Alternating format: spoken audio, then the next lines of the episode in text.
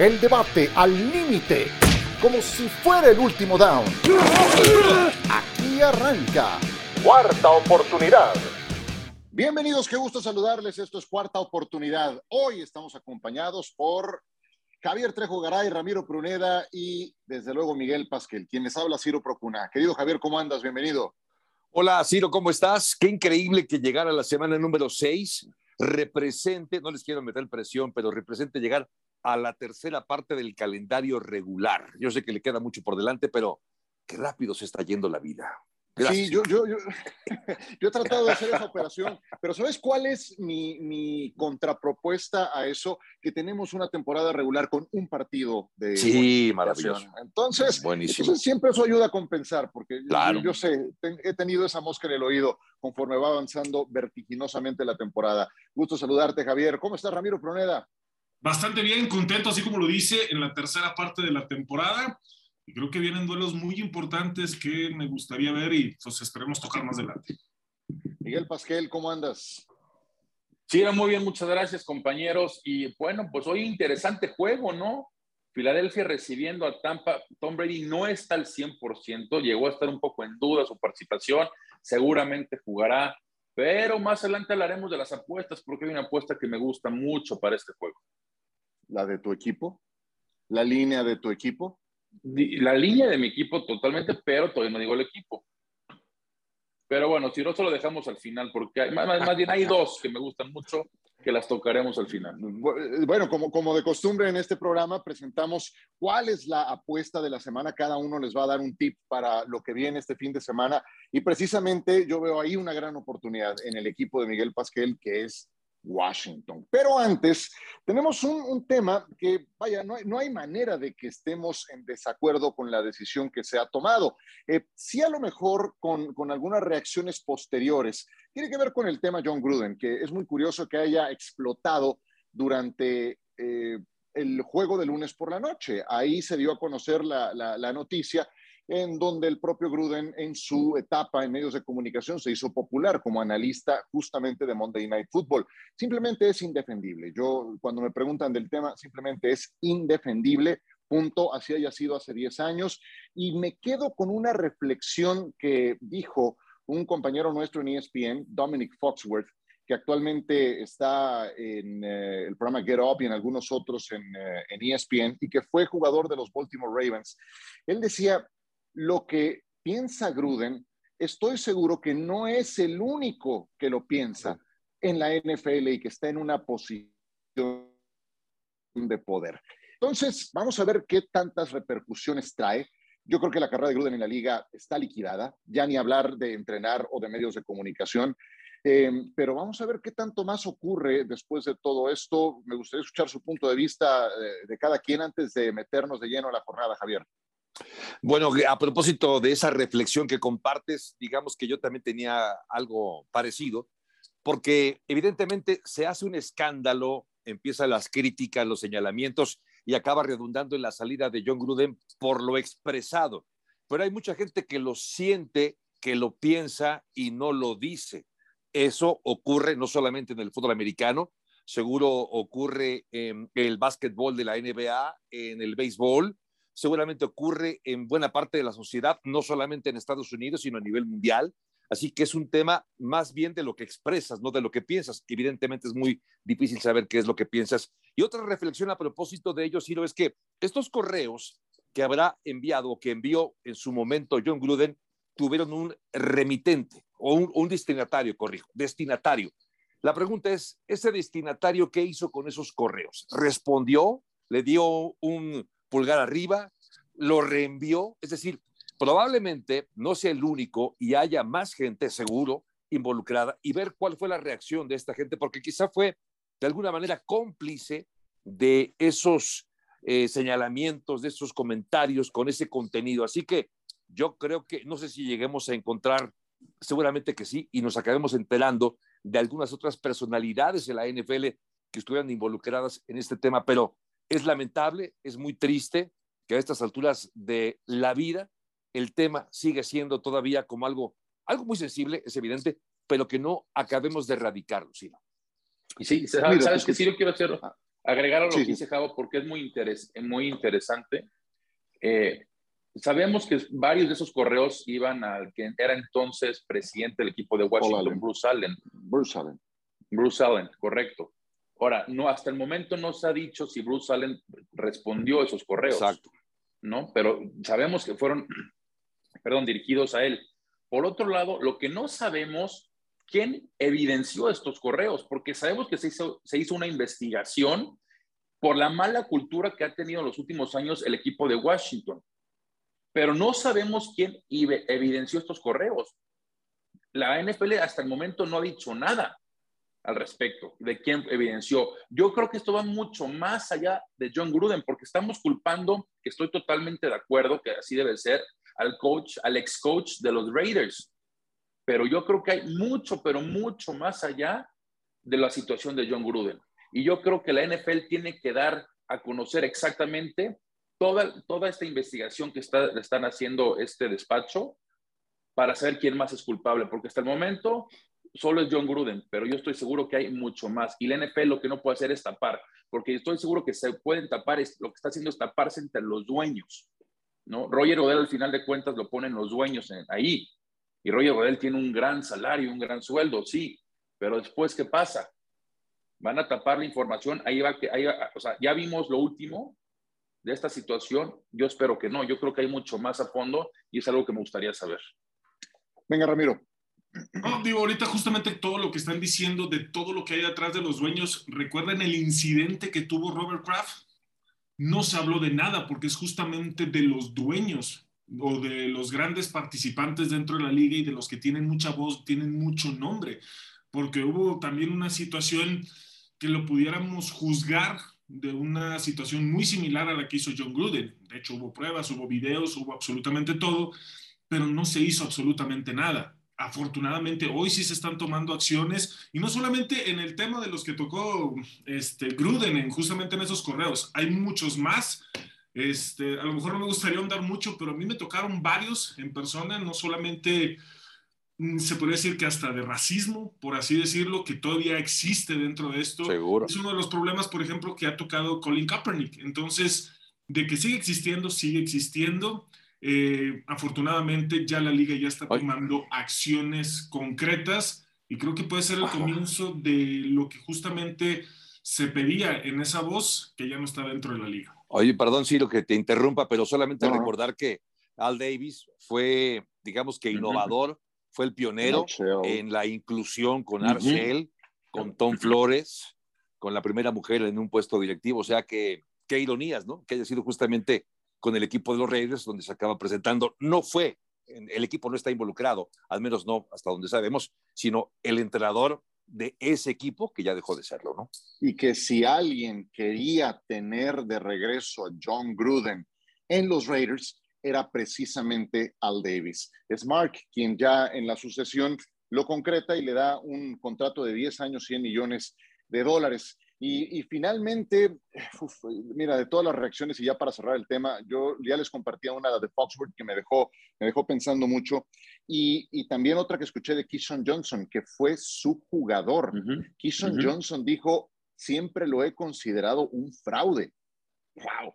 wow. Y, y bueno, basta con ver cómo le fue en sus últimos tres años en Tampa, cómo le ha ido hasta el momento que fue despedido en el equipo de los Raiders, y te encuentras con una marca perdedora, pero no por un pequeño margen, sí es por un margen importante. Entonces, eh, pues ha sido la, la, noticia que ha movido a la NFL y como lo dije al principio, en una palabra es simplemente indefendible y veremos qué ocurre un poco más adelante. Vamos, si les parece, a la parte deportiva, porque hay mucho de qué platicar. Hablando de esa división, ya vimos a los Raiders que perdieron la jornada anterior y que empiezan a mostrar algunos, algunos temas que les están rechinando algunas situaciones. Y bueno, ya, ya veíamos que traían la cabeza en otro lado, especialmente el entrenador, porque ya desde el viernes traía un tema con Maurice Smith, que, era el o que es el representante de los jugadores, es uno de los que salen raspados en todos esos comentarios. Pero bueno, al margen de eso, quien ocupa el último lugar en esa división son los Kansas City Chiefs, los últimos ganadores de esa división, los últimos campeones de la conferencia americana en dos temporadas consecutivas. ¿Eres, Javier, de los que creen que va a levantar Kansas City eventualmente en esa campaña? No, no lo creo, sino yo creo que el tema es bastante más complicado. Ver los números que tiene Kansas City, incluso los números que tiene Patrick Mahomes, que sigue siendo un hombre que te va a conseguir probablemente más de 400 yardas por partido, no siempre, pero puede andar en ese rango, que te puede conseguir más de 30 puntos por partido, también lo puede hacer, pero seis pases interceptados es algo no usual para un mariscal de campo de su calidad, de su calibre, que ya vimos lo que puede hacer. Hay muchos problemas, no solamente es la defensiva, que esta defensiva que, que acepta 32 puntos por partido obliga obviamente a Patrick Mahomes a conseguir de 35 puntos para arriba y quién sabe si te alcance. Creo que la situación es bastante más compleja porque aparte no cuentan con un ataque terrestre importante, así que sí veo a este equipo en problemas y además con los Chargers en esa división, yo creo que será muy complicado. No los veo, es más, yo en este momento dudo que puedan alcanzar su boleto a la postemporada, no por la situación, no por ese, ese último lugar, sino por lo que les falta y no veo cómo pueda salir el equipo de Kansas City de esa crisis. o sea, ves ahorita dudo los que alcancen postemporada, Dudo. dice Javier Sí, Trejo puede Garay. ser que sí, pero lo dudo. Muy bien. Pero es lo Dale. que quiero no aclarar. ¿Tú crees que los Chiefs, digamos, hoy en día son el octavo mejor equipo de la conferencia americana? A ver, eh, no, no solamente es por, no solamente es por el, el, eh, el récord que llevan, sino división. por la, por, de la división exactamente, sino porque además, pensando en esa misma conferencia americana, además de los Chargers, están equipos como Cleveland, están equipos como Baltimore, están equipos como Buffalo. Puede ser Sí. que alcancen un boleto como comodín. No digo que no, digo que no dudo. No es que no, rotundamente diga que no lo van a alcanzar. Creo que es difícil que lo consigan, pero de conseguirlo, yo creo que se van a quedar en esa ronda de comodín. Así como están jugando, no veo cómo puedan alcanzar algo más. Yo sí creo que se meten a playoffs. ¿Alguien, alguien que piense como yo? Sí, Yo también. Yo, yo, yo en este Claro, caso en particular los veo dentro de playoff, pero lo que me preocupa es la defensiva. Al final de cuentas, el ¿Tiene, bache... tiene compostura? ¿Tiene compostura este Es equipo, que ese es justamente a lo que iba. El problema es de que no tiene una compostura la defensiva. No he sabido de algún equipo en la liga que empiece con estos números, con la cantidad de yardas, que son más de 430 yardas las que están permitiendo por juego, más de 30 puntos de los que reciben por juego, solamente en uno no han recibido, que recibieron 29 el juego de Cleveland, que, que lograron sacar adelante. Pero cuando te enfrentas a una ofensiva y estás viendo los equipos de la americana, justamente los que estaba diciendo Javo, eh, Buffalo, Baltimore y, y todos estos juegos y todos estos equipos, perdón, que son de producir puntos, de ataques explosivos, tú no tienes la manera de defender. La presión está recayendo en Patrick Mahomes y estamos viendo el resultado. Seis intercepciones, este, si no llega a superar los 30 puntos, el juego va a estar por perdido. Ese es el problema, la presión. Y no lo quiero comparar, pero es muy parecido este, hasta cierto punto, guardando su proporción a lo que le pasó a Carson Wentz. Y Carson Wentz fue en caída libre justamente por toda la presión cuando no tenía un equipo que lo respaldara en lo absoluto. Y el señor se quedó trabado en ese equipo de lo que pudiera haber sido cuando llegaron al Super Bowl, donde por una lesión queda fuera. Pero ya Patrick Mahomes, por eso dije, guardando su debida proporción, porque Patrick Ya me estoy- Mahomes ya me estoy- lo vemos preocupado. ya estoy aquí ya incomodando Ya no, ya no lo ves concentrado, ya tira el balón muy forzado, el intentar ser ese equipo Ajá, que exacto. podía anotar en menos de un minuto, ser explosivo, ya no lo está consiguiendo porque la presión está encima de necesitar hacer puntos. Ya no. Obviamente los No equipos estás- se preparan para esto y lo pueden contener en 28 o 27 puntos sabiendo que van a recibir 30. No me ver, estás que diciendo, está- ¿verdad? Que, no. que estás viendo, nada más una pregunta, no me estás diciendo que ves a Pat Mahomes en el camino de convertirse en Carson Wentz, ¿verdad? No, me no, estás lo estoy eso. diciendo, pero lo que le está Ok. sucediendo en cuanto a la presión, se Es que ya nomás ponerlos en la misma frase se- No, pero Sí, me suena, un suena poco. feo. no, sí, no hagas eso, no. Ramiro. No hagas Sí, eso, no, Ramiro. A ver, este, está, creo que se está exagerando demasiado lo- la situación de Kansas. Lo que pasa es que nos tenía acostumbrados a jugar y a meter 50, 40 puntos por partido y no va a ser el caso durante toda la carrera de Mahomes. Sin duda ha tenido el calendario más difícil de toda la liga. Baltimore, Cleveland, Es un buen punto. este, los Chargers, eh, Buffalo, por favor, están jugando contra los mejores equipos de la liga. Ahorita tienen Tres Es que seguidos van a ganar los tres. Van a ganar los tres. Le van a ganar a Washington, le van a ganar a Tennessee, le van a Nueva York, le van a ganar a los gigantes y se van a calmar las aguas. Simplemente no hay que hacer algo de lo que no, de lo que no es. No, no es la máquina aplastadora que habíamos visto antes, no. Jugó contra Buffalo Ram, como tú estás diciendo, y sí, se ve incómodo porque Buffalo es la mejor defensiva de la liga hoy en día. Y Es es, que el problema es que Mahomes, hay, hay defensivas Cuando enfrenten una buena Es, defensiva es que contra, fue contra Exacto, Buffalo nada exacto. más. Fue contra Buffalo nada más. Si vemos el No, juego contra Michael. Chargers, si el juego contra Chargers, este Javo, el juego contra Baltimore, con errores de soberbia, te diría yo otra vez, de prepotencia, es decir, Es que el problema no por es por acá, defensa. hago lo que quiero. Fue la, fue la defensa que no es capaz de parar a nadie. Ese es el Es- tema. no, y, fue- fueron, y ¿sabes fueron también las, siquiera- y fueron también las entregas de balón. Y aún así, siquiera es que con las entregas de balón, perdieron en el, último, en el último minuto del partido ambos juegos. Yo no le veo Es que- ningún problema a Kansas City al momento. Es decir, ¿cómo la, no? defensiva, Es que- la Ah, defensiva tiene que mejorar. La, la- la defensiva tiene que La mejorar defensa mucho. no para nadie, Miguel. Exacto. Mike, el tema. la, la defensa Pero- no necesita pero, ni siquiera Ciro, ser top ¿cuándo 10. pa- Con que cuándo ha sea parado media tabla sería suficiente. Por eso, ¿cuándo paró alguien? Cuando Ciro, llegaron al Ciro, Super Bowl. Un año con- antes, acuérdate, esta defensa me recuerda a la defensa de un año antes de que llegaran al Super Bowl y lo ganaran. Tal cual. No son capaces de parar a nadie. ¿Y sabes cuál es el problema? No creo que estén a un jugador, pon tú, que regresa Chris Jones, que ha estado lesionado. No creo que estén a un jugador de Más. diferencia para que las cosas se equilibren Claro. en la defensiva. Entonces, Estamos de acuerdo que es estamos mayor hablando. problema. Sí creo que van a meterse a playoff, ¿eh?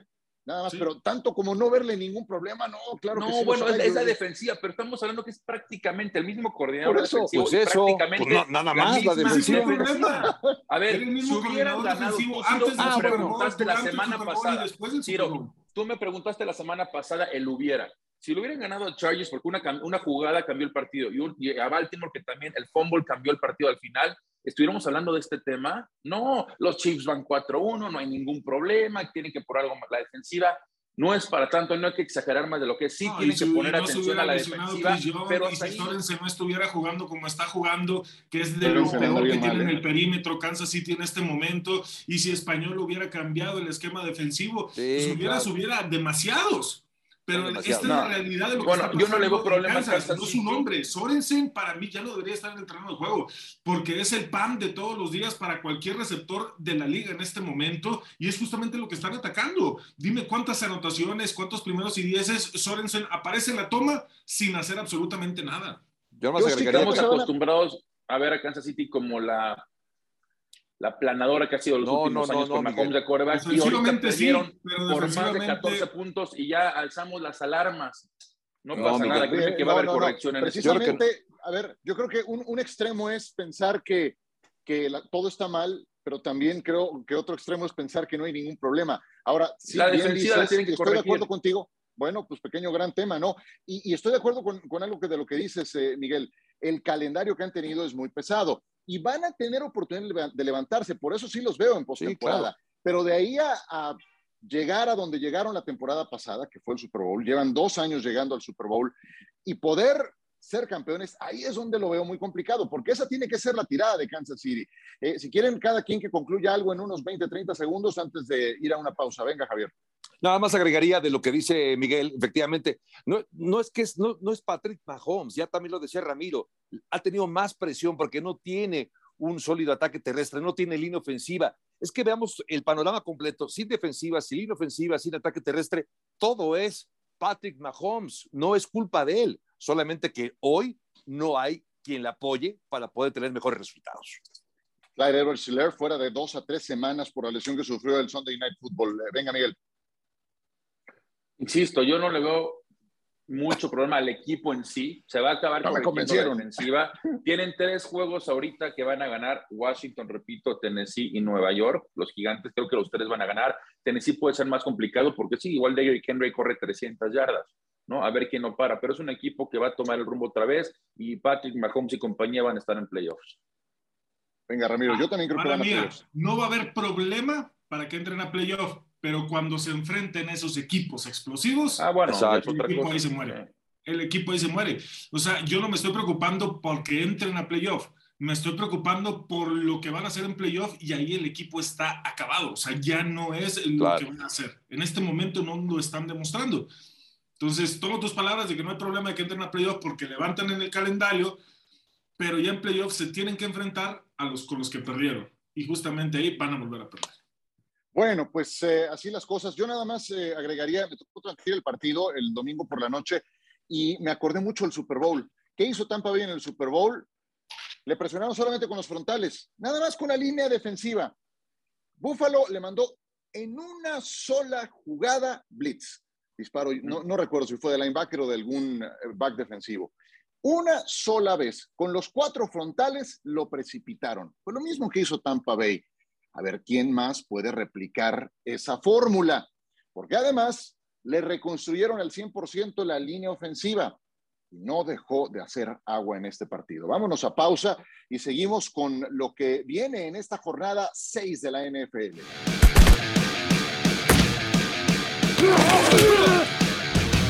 Regresamos con ustedes. Se puso bueno este programa de cuarta oportunidad. Siempre un gusto saludarles desde cualquier plataforma de podcast en que nos estén sintonizando. Dallas estará enfrentando a los Patriotas de Nueva Inglaterra. New England ganó de lágrima, de lágrima contra un equipo tan malo como Houston. Bueno, Davis Mills no jugó tan mal este partido, lanzó tres pases de anotación, cero intercepciones, pero tal parece que Nueva Inglaterra le había puesto toda la carne al asador en el partido contra Tampa Bay una semana antes y por poco lo sorprenden muchos que lo teníamos en Survivor, el equipo de los Patriotas. Sufrimos en ese partido. Y ahora les toca en Foxboro contra Dallas.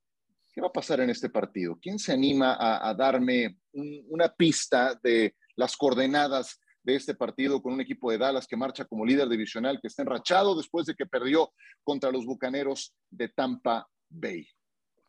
Yo sé, Ciro, perdón, yo sé que, que no, no se trata en este espacio, en este ejercicio, de hablar de un power ranking, pero yo creo que cualquiera de nosotros creo que te debería tener a Dallas dentro de los primeros cinco mejores equipos de la NFL. Quiero imaginar, al menos yo lo tendría. Está jugando muy bien. Yo he puesto el acento o subrayo desde hace algunas semanas que la forma de jugar de Dallas no tiene nada que ver con lo que hacía el año pasado. En primer lugar, tiene a una de las mejores defensivas, 10 balones arrebatados, nadie mejor en ese departamento. Por si fuera poco el ataque terrestre que no funcionó el año pasado, ya está funcionando. A estas alturas, el año pasado, Dak Prescott ya estaba lesionado, ya no llegó a la semana número 6. Así que este equipo está mucho más completo y veo como, como visitante incluso favorito a Dallas. Incluso me, me llama la atención ver a Mike McCarthy, lo que puede plantear frente a la mente brillante, perversa, mañosa de Bill Belichick. Perversa, brillante y mañosa, son muchos. son muchos términos. Me, puse a pensar, si está en tu top 5 de Power Ranking, entonces, a ver, no solo hacer Power Rankings, pero sí está entre tus cinco primeros. Sí, sí, sí, sí, claro. Yo sabes, a mí me cuesta trabajo ponerlos ahí. Todavía encuentro a Buffalo, Arizona, a los Chargers, a los Rams y a Tampa por delante de Dallas. No muy lejos, pero todavía veo a otros dentro de los cinco primeros. Eh, perfecto. ¿Quién le sigue? Yo lo que quería decir es el, el, ataque terrestre, ¿no? El ataque terrestre que está teniendo Dallas, hasta ahorita nadie los ha parado, ¿no? Fuera de Tampa Bay la semana uno. Si New England puede hacer algo similar, similar, que lo que hizo el domingo pasado contra Houston, menos de 70 yardas, dejar a, a Dallas en 120, 110 yardas, creo que podrán tener chances. Sabemos que el ataque terrestre de Dallas es la fórmula para el play action pass y para los pases de touchdown que está teniendo Dak Prescott. Entonces, si puede de una manera New England hacer eso, creo que puede hacer juego. Sin embargo, de no hacerlo, creo que va a ser una tarde muy larga allá en Foxborough para Mac Jones y compañía, porque tendrán que estar viniendo de atrás y como está jugando esa defensiva, creo que Dallas puede llegar a cubrir. La línea está en tres puntos y medio. Pues me gusta Dallas. a mí también. Yo, yo veo otra cosa. Digo, lo que está haciendo la ofensiva creo que es lo mínimo necesario. Sí está un ataque terrestre, por fin veo así que Elliot correr de una manera diferente a lo que hizo las últimas dos temporadas o justamente los primeros tres juegos de esta temporada. Pero donde creo que hay que poner el punto, donde le da la confianza al equipo, es lo que está haciendo Dan Quinn con esta defensiva. Lo de Trevon Diggs es espectacular. Este, justamente salían las declaraciones de cómo Nick Saban lo cambia de receptor a justamente a esa posición de defensivo del perímetro y él no estaba tan contento y justamente se están viendo los resultados de alguien que tuvo la visión y es extraordinario, pero no solamente tener la visión de poner un jugador ahí, sino cómo Dan Quinn hace que esté en los momentos o en las posiciones indicadas dentro del terreno de juego, porque tiene una visión y en la mayoría de los pases siempre está cerca para asistir o está haciendo las intercepciones. Digo, lleva seis, muchos más intercambios de balón que él ha producido que cualquiera otro de los eh, equipos que están en la liga. Entonces, debe ser la defensiva, creo que de la ofensiva sí está funcionando, pero porque tienen ese dominio defensivo de no recibir tantos puntos, crear tantos intercambios, y eso genera las oportunidades para la ofensa, y creo que capitalizarlas es lo mínimo que debe estar haciendo este, Kellen Moore como coordinador ofensivo. Algo, algo que va a empezar a ocurrir es que van a dejar de lanzar del lado de Trayvon Dix. Eso ya verás que va a ocurrir porque el total de intercepciones ahí está y sí creo que es un jugador diferente en relación a la temporada pasada. Se le ve hasta más fuerte, más imponente, más eh, con mayor anticipación. Sí ha tenido un salto de calidad muy importante. Eh, llegará el momento en que dejen de buscar ese lado, los quarterback rivales. Eh, así, así ocurre con esos grandes esquineros. Y ahí tú tienes una gran ganancia como defensa. Entonces, le mandas a esta fiera al mejor receptor del equipo rival y vamos viendo entonces quién gana ese matchup, ¿no? Y, tampoco es que Nueva Inglaterra tenga un receptor que pueda competir a ese nivel, ¿no? Yo también creo que Dallas va a ganar este partido y, y lo va a sacar adelante. Pero no es ese tal vez el juego más interesante. Por extraño que parezca, Arizona contra Cleveland ¿quién lo hubiera dicho? Hace cinco años este juego no, le interesaría a nadie, pero absolutamente a nadie. Hoy estamos hablando del último equipo invicto. ¿Ya se la compras, Javier, a los Cardenales de Arizona? No, no, no. Me, gusta verlo de Arizona. Me gusta bien lo que, lo que, ha, hecho su, su head coach. Me gusta ver a Kyler Murray, que me está convenciendo. Yo aquí he dicho que lo veo como un coreback que tiene muchos recursos. No lo comparo con Patrick Mahomes, pero me parece que esa habilidad de pasar corriendo no es tan sencillo y además hacia el lado contrario del campo me parece algo notable, es un, gran atleta. Sin embargo, la defensiva creo que da lugar para, para que nos eh, provoque algunas dudas. Creo que esta Arizona está jugando muy bien, es el único invicto, va a calificar, puede ganar la división como alguna vez lo pronosticó Ramiro Porneda, creo que la va a ganar, de hecho, porque además ha tenido ya duelos divisionales interesantes y los ha ganado, eh, pero yo creo que no, no es, es más, Tan no lo compro que veo favorito este fin de semana a Cleveland. Creo que Cleveland, se lleva la victoria sobre Arizona. Es favorito, Es favorito. De hecho, sí, por tres puntos, ¿no? De visita por tres puntos. Entonces, es, es, buen punto lo que dices. Yo me voy a subir al carrito, al carrito de Javier, si me invitas, me quiero subir al carrito. Venga, no anti, pero todavía no los compro. Creo que han tenido una buena actuación, Yo tampoco. como lo platicamos la semana pasada, ¿no? Contra los Rams. Lo platicamos la semana pasada que esa muy buena actuación, borraron por completo a Matthew Stafford y esa ofensiva, pero fuera de eso, Chiro, tú lo decías, si hubiera metido el gol de campo Minnesota, hubiera cambiado de forma de pensar. Ahorita el que vi el partido contra San Francisco, sí ganaron, pero contra un Trey Lance que todavía está muy, muy verde para el NFL, claramente no está listo y a Arizona se le dificultó mucho mover el balón. No sé, creo que al final sacaron el partido por un atrapado, dos atrapadones de, de Andre Hopkins, si no es que uno de los mejores, el mejor receptor de la liga, pero no Arizona ahorita pudiendo competir para hacer algo grande, ¿no? Llegar a, un Super Bowl. Veo mucho más equipo a Cleveland. Yo sí creo que Cleveland saque el juego.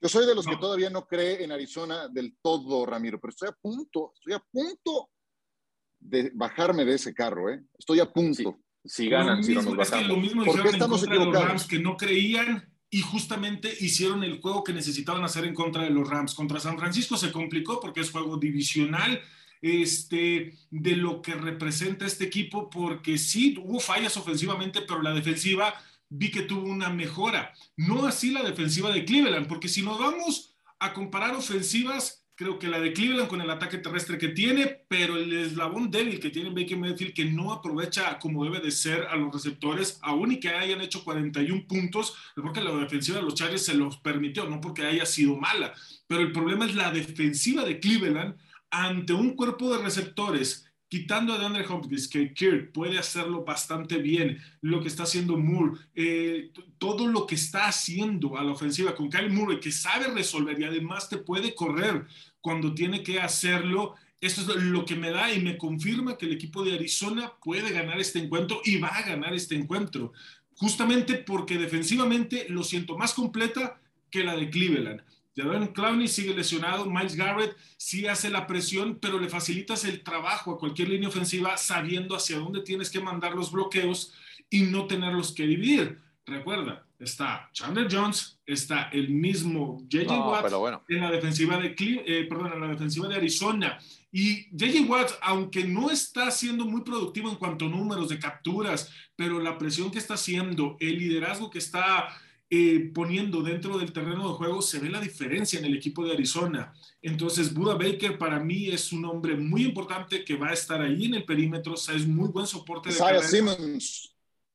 Tiene para ganar el juego sin ningún problema y es más, con los tres puntos y medio que tienen, no los necesitan. Yo por eso estoy, estoy a punto de cambiarme de, de, de bando en ese sentido, pero, pero yo, mi principal duda con Arizona no es en este momento, porque los vi igual, bueno, no, no, no tan bien como ahora el año pasado, pero también iban muy bien. Mi gran duda con ellos es noviembre y diciembre, que fue cuando el equipo, mira, se fue para abajo. A ver, eh, les voy a hacer una pregunta breve, denme una reacción de 30, 40 segundos de cada partido. Javier, Aaron Rodgers trae de cliente a Chicago. ¿Seguirá ese dominio en el Green Bay contra Bears que viene? Sí, de Aaron Rodgers no tenemos dudas, ya está de vuelta, ya apareció, ya regresó aquel que andaba ausente. Eh, la defensiva sigue siendo una duda, pero con Justin Fields, yo creo que este equipo todavía le falta, me refiero a Chicago, como para poder pelearle de tú a tú a los Rodgers. Me quedo con Green Bay. Perfecto. Miguel, Chargers contra Ravens. ¿Te has puesto a pensar? Eso representa Herbert contra Lamar Jackson. ¿Cuál de estos dos grandes espectáculos de coreback termina imponiéndose? Me voy, fíjate que me voy a ir por el equipo y veo más sólido, un poquito más sólido a los Chargers. Creo que están enrachados la forma en cómo regresaron contra Cleveland, la forma en que Herbert está corriendo. Creo que Lamar Jackson ya tenemos cierta muestra de cómo lo puedes contener, como lo hizo los Colts la primera mitad, más bien los tres primeros cuartos creo que los Chargers de visita, de visita sacan el juego. Raiders contra Broncos, Ramiro, ¿quién tiene más problemas? Los Broncos que cuando subió un poco el grado de dificultad de sus equipos empezaron a perder, o los Raiders que traen un problemón ya comentado en este programa. Y, además la baja de juego que ha sido significativa en el equipo va a cambiar la forma de mandar. Eh, Derek Carr va a intervenir un poquito más en la ofensiva, pero justamente se van a encontrar en ese punto. Denver, que iba de más a menos y van a des menos, entonces se van a encontrar, pero aún así, fuera de todos los problemas y aprovechando justamente esa situación, yo creo que Denver logra sacar el partido al final de cuentas, apretado, pero Denver va a ser el que salga con la victoria. Correcto, pues ya es una jornada en la que tenemos algunos equipos que descansan, pero vienen muy bien. Viene muy, pero muy bien. Y recuerden, por la pantalla de ESPN tendremos Seattle contra Pittsburgh. Qué lástima que no puede estar Russell Wilson. Domingo por la noche y el Monday Night Football volveremos a ver a los Bills de Buffalo ahora enfrentando a los Titanes de Tennessee. ¿Tienen lista su apuesta de la semana para terminar esta emisión de cuarta oportunidad? Viese mi guardadito para apostar. Bueno, venga, entonces arráncate, Javier. ¿con para completar para la quincena. Venga, ¿con cuál? Mira, me gusta, me, gusta la diferencia de, a ver, Cleveland es favorito por tres puntos sobre el equipo de Arizona. Yo creo que esos tres puntos los va a acabar superando. Veo muy superior a Cleveland, no por dos touchdowns, pero creo que por lo menos siete puntos de diferencia veo ganando a Cleveland sobre Arizona. Creo que ahí está eh, una apuesta que para mí, a mí me gusta lo que hace Cleveland. si tuviera que apostarle mi quincena, le apostaría. Bueno, la mitad de la quincena. Sí, mejor no. Así de seguro. la, mitad, la mitad de la quincena. Leve. Yo te diría que mejor leve. Leve, porque todo puede pasar en ese partido. Venga, ¿quién sigue? ¿Miguel? Échale, sí. Mira, a mí lo platicamos al principio. Washington, Kansas City, da seis y medio Kansas City. Es mucho, pero mucho, abismalmente mejor equipo los Chiefs que el equipo de Washington. Kansas City debe ah, ganar por 14 puntos o más. Entonces, Kansas City para mí el pick de la semana con 6 puntos y medio. Agarren ahorita antes de que suba, ¿eh? Porque al rato va a subir a 7 y no me extrañaría nada que la línea cierre en 7 y media. Mira nada más, yo iba al revés. Precisamente mi, mi, mi número era ir con Washington a 7. No. Precisamente era eso. O sea, sí creo que gana Kansas City ese partido, pero no por un margen tan amplio. Mira Nuevo Orleans, Ciro, cómo le ganó a Washington, caminando por 11 puntos. Bueno, pero todos los juegos son diferentes. Todos los juegos son diferentes. Pero estamos de acuerdo que en papel para ti, Kansas City es mejor equipo que Nuevo Orleans. Ah, no, no, por supuesto. Por supuesto. Yo entiendo que cada los juegos son diferentes, pero yo creo que Mahomes, después de, de, los comentarios esta semana, ya lo dijo, ¿no? Tiene como una espinita y clavada, va a salir con todo a jugar. Y Washington, así como criticamos a la defensiva de Kansas, la de Washington no puede parar absolutamente a nadie, a nadie, a nadie, a nadie. Armamos un equipo ahorita nosotros y les ganamos. Seguro. Bueno, ya te, ya te embarcaste tú con ese juego, entonces yo voy a tomar otro. Eh, venga, Ramiro, dale. Eh, yo el que estaba viendo y justamente el que me preguntabas hace un momento, Ciro, lo de Denver en contra o recibiendo la visita de Las Vegas, yo creo que, digo, los tres puntos y medio que le están dando a Las Vegas, este, las va a superar Denver sin ningún problema. Creo que la diferencia en el marcador puede ser entre seis y nueve puntos a favor de Denver, así que me quedaría, lo veo muy seguro porque Teddy Bridgewater pasó el, protocolo de, la, de conmoción, pudo jugar, y creo que el equipo tiene las armas ofensivas. Defensivamente, Von Miller necesita aparecer un poquito más y aprovechar todo el caos que en este momento está pasando Las Vegas con el coordinador defensivo que va a ser ahora el, el head coach interino. Entonces, no creo que logre sacar el, el, ánimo adelante después de este lunes. Oye, Ciro, perdón, antes de que termines sí. tu, tu pick, yo quiero agregar lo que dice Ram. Hablando de caos, caos es un, Washington es un caos también, ¿no? Es un desastre de equipo y fuera de la cancha, lo que hemos platicado al principio de, del show. Y por otro lado, hace rato anunciaron que van a retirar el número de Sean Taylor. Sean Taylor, ajá. Que en paz descanse, uno de los mejores profundos en jugar, digo, el poco tiempo que jugó, ¿no? Pero para mí es querer tapar el sol con un dedo, llevar la distracción a otro lado, cuando si vas a retirar un número, lo dices desde el principio de temporada como normalmente se acostumbra, no cuatro o tres días antes de que sea el partido. Para mí, Washington, la mente los jugadores va a estar en otro lado. Insisto, Kansas debe aplastar ese juego. Correcto, muy bien. Pues uh, yo voy con Dallas entonces, voy con Dallas eh, superando la línea, me lo están poniendo aquí por menos tres y medio en su visita a Foxborough. Creo que la defensa de los Patriotas no está tan bien como en otros tiempos. Creo que, eh, vaya, no le tuvieron la paciencia a Stephon Gilmore para que se repusiera y que se pudiera quedar apenas una sexta selección. Ojo con los Panthers, eh, creo que eh, yo sé que vienen de perder ante Filadelfia, pero eh, bueno, aquí eso, ese fue un pequeño paréntesis, porque sí creo que con Gilmore van a tener una defensa incluso mejor, pero hoy los Patriotas no la tienen y Dallas lo encuentro como un equipo muy completo que puede entonces ganar por esa diferencia que está en los momios. Bueno, pues lo, lo, lo, lo, bueno es que no teníamos casi temas, ¿no? Ya nos echamos un rato largo aquí de programa y es tiempo pues, de. ¿Qué tienen que hacer? Nos, nos, quedamos, si no tienen nada que hacer, nos quedamos otro rato. Este sí, tenemos algunas cosas más, mi okay. querido Javier. Te mando un abrazo, siempre es un gusto. Abrazo de vuelta, como siempre ha sido. Gracias a todos. Igualmente, querido Javier. Gracias, Ramiro Pruneda. Abrazo para todos. Nos vemos el próximo jueves. Seguro que sí. Gracias, Miguel Pasquel. Cuídate. Un abrazo a todos. Gracias, Ciro. Perfecto. Gracias a ustedes por sintonizar esta cuarta oportunidad y nos escuchamos muy pronto. El debate al límite, como si fuera el último down. Gracias por escuchar. Cuarta oportunidad.